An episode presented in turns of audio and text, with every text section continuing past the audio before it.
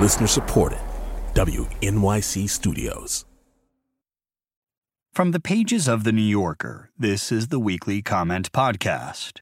In No Rules, Margaret Talbot writes about Trump, Barr, and the rule of law. If there is one thing that Attorney General William Barr's testimony in the Senate last week made abundantly clear, it's that he is fine with acting less like the chief law enforcement officer of the United States and more like the personal lawyer for a tantrum prone client named Donald Trump. Barr dissembled when answering questions about his handling of the Mueller report, then mischaracterized Robert Mueller's objections to his spin on it saying that his special counsel had been primarily troubled by how the media was playing this. In fact, Mueller had written in a letter to Barr that he was concerned because the Attorney General's summary did not fully capture the context, nature, and substance of his team's work. Barr described that letter as snitty and probably written by staff people, thereby dismissing objections that Mueller clearly wanted in the historical record. By the end of the day, Barr said that he would not come back and testify in the House, as he was scheduled to do. Nancy Pelosi, the House Speaker, then said that in misrepresenting Mueller's discontent, the Attorney General had lied to Congress, which is a crime. Barr is apparently a believer in the unitary executive theory, an expansive reading of the powers of the presidency that's popular in conservative legal circles. Theory aside, though, serving as Trump's Attorney General and keeping the job seems to mean signing on to the Roy Cohn approach that Trump so admires.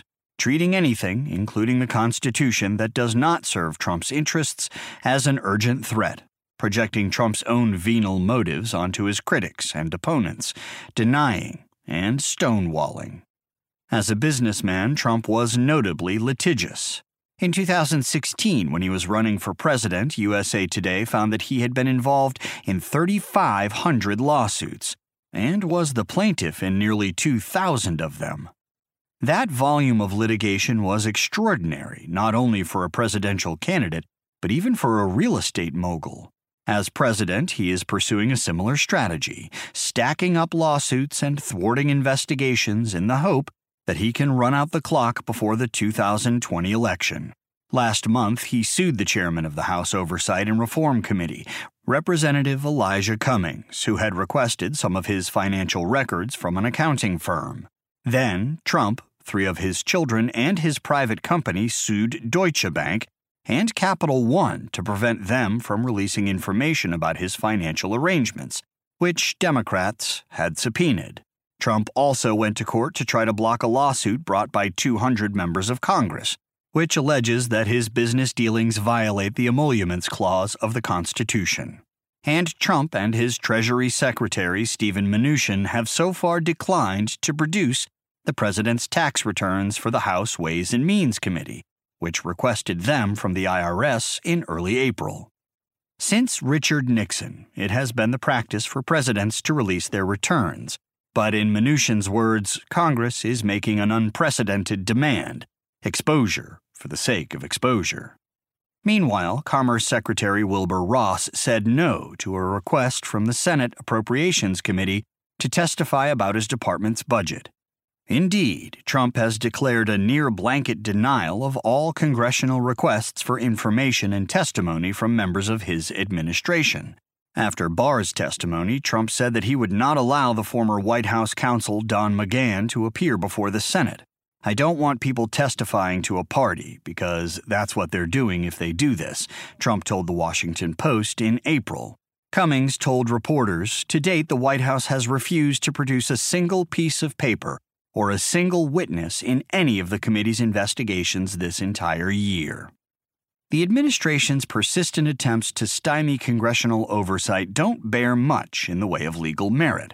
In April, a district court in Washington, D.C. denied Trump's motion to dismiss the emoluments lawsuit brought by the members of Congress.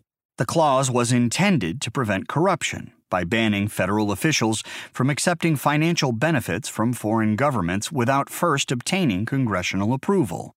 Trump contends that any such profits he has received, ranging from Trump trademarks being granted by the Chinese government to Saudi funded lobbyists staying in Trump hotels don't count because he didn't come by them as a direct result of duties performed in office. The court concluded that this argument is not only inconsistent with the text, structure, historical interpretation, adoption, and purpose of the clause, but also contrary to executive branch practice over the course of many years. Democrats may be leading the House investigations, but their queries are rooted in historical practice and established understanding of the separation of powers. They are looking into matters of legitimate importance, from how the White House has handled security clearances to obstruction of justice. The purpose is not only to enforce accountability, but also to establish grounds for legislation to avert future abuses. The congressional authority to investigate, which includes issuing subpoenas, has been upheld repeatedly by the Supreme Court. As a 1927 court opinion explained, the power of inquiry with enforcing process has long been a necessary and appropriate attribute of the power to legislate. What Trump denounces as presidential harassment is, in fact, the means by which our government, with its co equal branches, works but the way he talks about those branches makes them sound as divorced from the public good as he is. He refers to the Supreme Court with his two appointees as a venue in which he'll get a fair shake, which he doesn't seem to think the lower courts offer.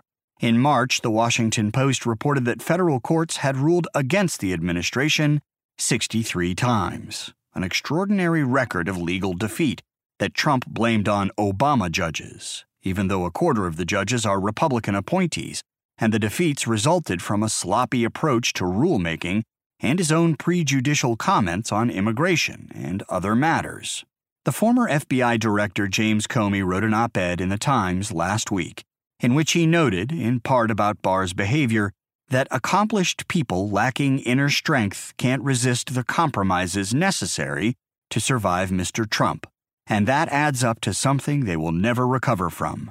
Until the next election, the scrutiny that Congress and the courts are applying to Trump may provide the best hope that our government will. That was No Rules by Margaret Talbot from the New Yorker magazine, May 13, 2019. Narrated by Jamie Rennell.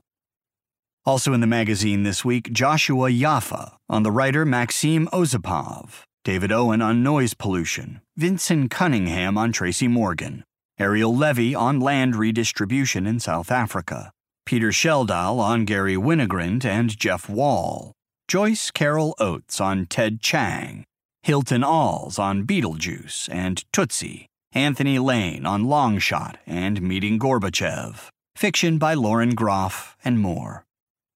Audible.com produces a weekly audio edition of The New Yorker. To subscribe or to download individual issues, we invite you to go to www.audible.com and enter New Yorker in the search box.